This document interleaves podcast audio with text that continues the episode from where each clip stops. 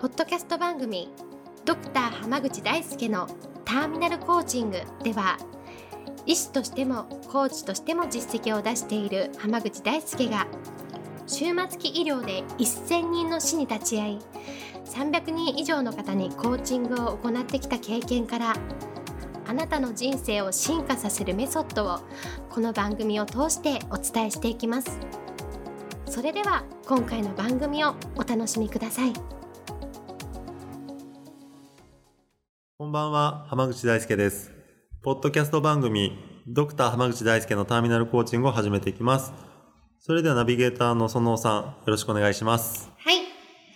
浜口先生のターミナルコーチングの講座が始まって2日間が終わりましたがいかがでしょうか？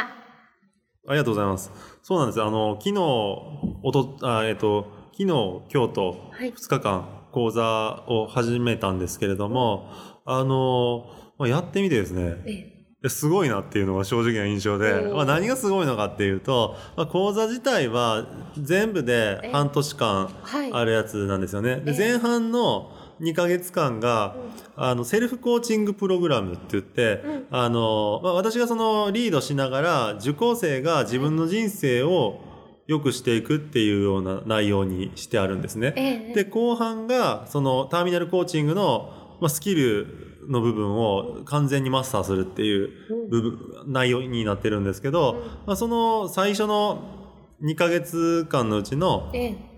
まあ、全3回のうちの2回が終わったっていうところなんですけど、うんまあ、そのターミナルコーチングの中でもすごく重要になってくる目標設定の部分とか設定した目標をどうやって達成していくのかっていうところをはい。やったんですけど、ええ。あのまあ目標達成をする時って、日本人の多くはやっぱ目標っていうの自体立てたことないっていう方が多いんですよ。うん。というのも、まあ、先生の言うことを聞けってこう学学生時代とかよく言われたと思いますし、はい。まあ、例えば仕事就職しても企業とかに勤めると、まあ、あの仕事だからもう黙ってやれみたいな感じにうん。なったりすることが多いので、自分で目標を立ててそれを達成していくっていう習慣がない人ってやっぱり多いんですよね。ええ。でもその中でも目標を作って達成していく人っていうのが人生をどんどん良くしていける人なんですよね。はい。なんでかっていうと、目標っていうのは未来に向かって作るものなんですよ。ええ。あの、過去に目標を設定するなんてできないじゃないですか。できないですね。はい。だから、未来を向いてるっていうのが大事なんですけど、でも未来を向くためには、ええ。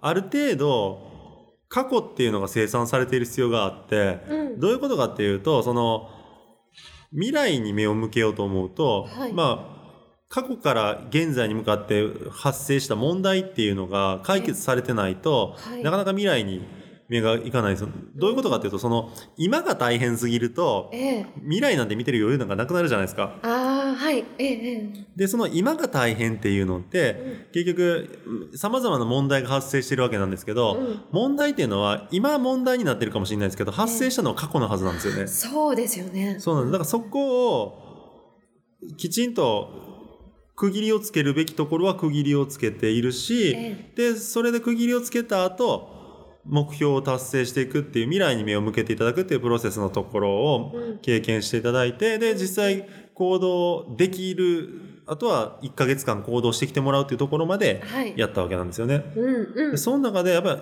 まあ、目標を作るのも慣れてない方が多かったんですけど、ええ。いや皆さんすごい、おすごいいい目標作ってるなっていう方うん。ばっかりで、うん。で、それ、まあ、目標設定にも実は結構コツがあるんですけど、ええ。その、まあ、講座の中でお話しした内容をちょっとだけご紹介すると、はい。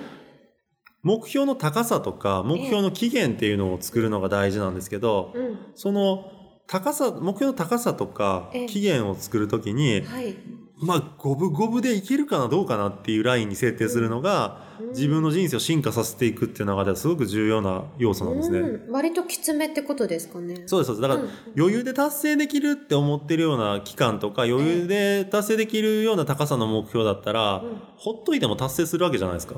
まあそうですよねじゃあ、ほっときゃいいんですよ。はっきり言って。そこにわざわざ時間かけて頑張る必要なんか全然ないので、うんだから別にそれだったらほっといたらいいし、うん。逆に言うと絶対無理そうな高さの目標とか、絶対無理そうな短さの期間とかええなんだったら、それってそもそも達成する気ないでしょっていう話なんですよ。なるほどですね。だから、その、五分五分でいけるかなぐらいのところが、えい挑みがいがある部分なんですよね。はあだからまあ五分五分でいきましょうって話をしてたんですけど、ええ。そしたら最初五分五分でいきましょうって話をする前に作った目標と、ええ。その後に作った目標って、う結構すごすごい目標を持ってきたなっていう人はい。だったんですけど、でもその中で一番印象的だったのは、ええ。そのまあ私はその個別のコーチングでうん。セッションする時も同じなんですけど目標を言うのって結構大変なんですよ。なんでかっていうと、五分五分の目標って言うのって結構勇気いるじゃないですか。恥ずかしいっていうかどうしようとか、はい。気の迷いが出ますよね。そうですそうです。うんうん。そこで言う時の顔つきで達成できるかどうかってもうほぼ見たらわかるんですよね。うんうんうん。だしさっき言ったみたいに目標が適切かどうかっていうのも見たらわかるんですよ。うーん。で今回その受講されてる方々のええ。目標を言う時のはい。顔っていうのがもうすごく印象的、これ絶対いけるなっていう。あそうなんですか。はい、うん。あの多分大変だとは思うんですよ、ええ。大変だけどこれは五分五分の勝戦いにちゃんと勝ってくれるなっていう感じだったんですよね。えーえーでそこを勝負できるかどうかっていうのは大事だし、でうん。しかもやっぱりその大勢の人の前でうん宣言しちゃったらまあやらざるを得ないじそうでゃないですすか。よね。うん。それが結構大事なんですよ。多くの人は目標を持ってても、ええ。口に出さないとか自分の頭の中に目標を入れっぱなしにしてるからうん。達成できないんですよね。ああはい。例えば、その、Facebook とかええ。ブログとかでもいいけど、こんなんやり、やりますって言っちゃえば、うん他人の目が入るじゃないですか。そうですねだからやらざるを得なくなるんですよね。ええええっていうふうに考えると、目標達成するためのプロセスの中で宣言するっていうのって結構大事なんですよ。ああなるほど。目標を決めてそれをみんなに言っちゃうっていうことです。そうなんです。はい。そこがまずできれば、もうほとんどうん。達成できたようなもんなんですよ。そうなんですね、はい。あとはやるだけじゃないですか。まあそうですね。うんうん。で、やった結果どうだったかっていうのは、ええ。あの、まあ、おそらく、うんどこかで壁にはぶつかると思うんですよ。そうですよね、うん、なんでかというと壁にぶつからないレベルっていうことはレベル低すぎるってことなんですよ。そうですよ。余裕じゃないかってそうです。だからそれだったら目標せ設定がもうちょっと甘かったですよねっていう話でまたやり直すんですけど、うんうんでもその目標設定自体がええ。適切であれば絶対壁にぶち当たるんで、それを来月の講座では、はい。その限界の突破の仕方とか、ええ。目標どうその壁をどうやってえぶち破っていくかっていうところの話をしていくんですよね。それ目標設定して達成する。で、ええ。その中で限界が見えた時にえうん。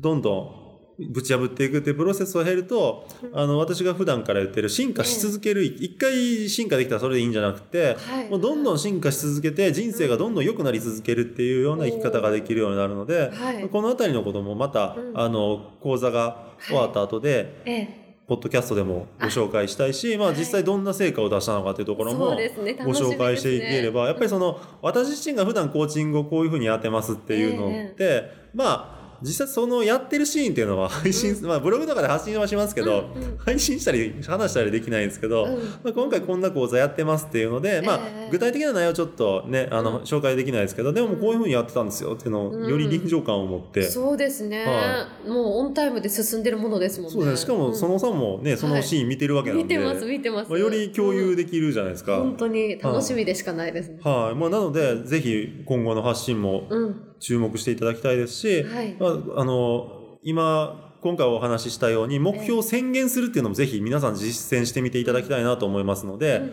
あの、ぜひ取り組んでみていただければと思います。ありがとうございます。それでは今日はこれで終わります。ありがとうございました。あ。りがとうございました。本日の番組はいかがでしたか？番組ではドクター濱口大輔に聞いてみたいことを募集していますご質問は d a i s u k e h a m a g u c h i com 大輔濱口 .com の問い合わせから受け付けています。またこのオフィシャルウェブサイトでは無料メルマガやブログを配信中です。次回も楽しみにお待ちください。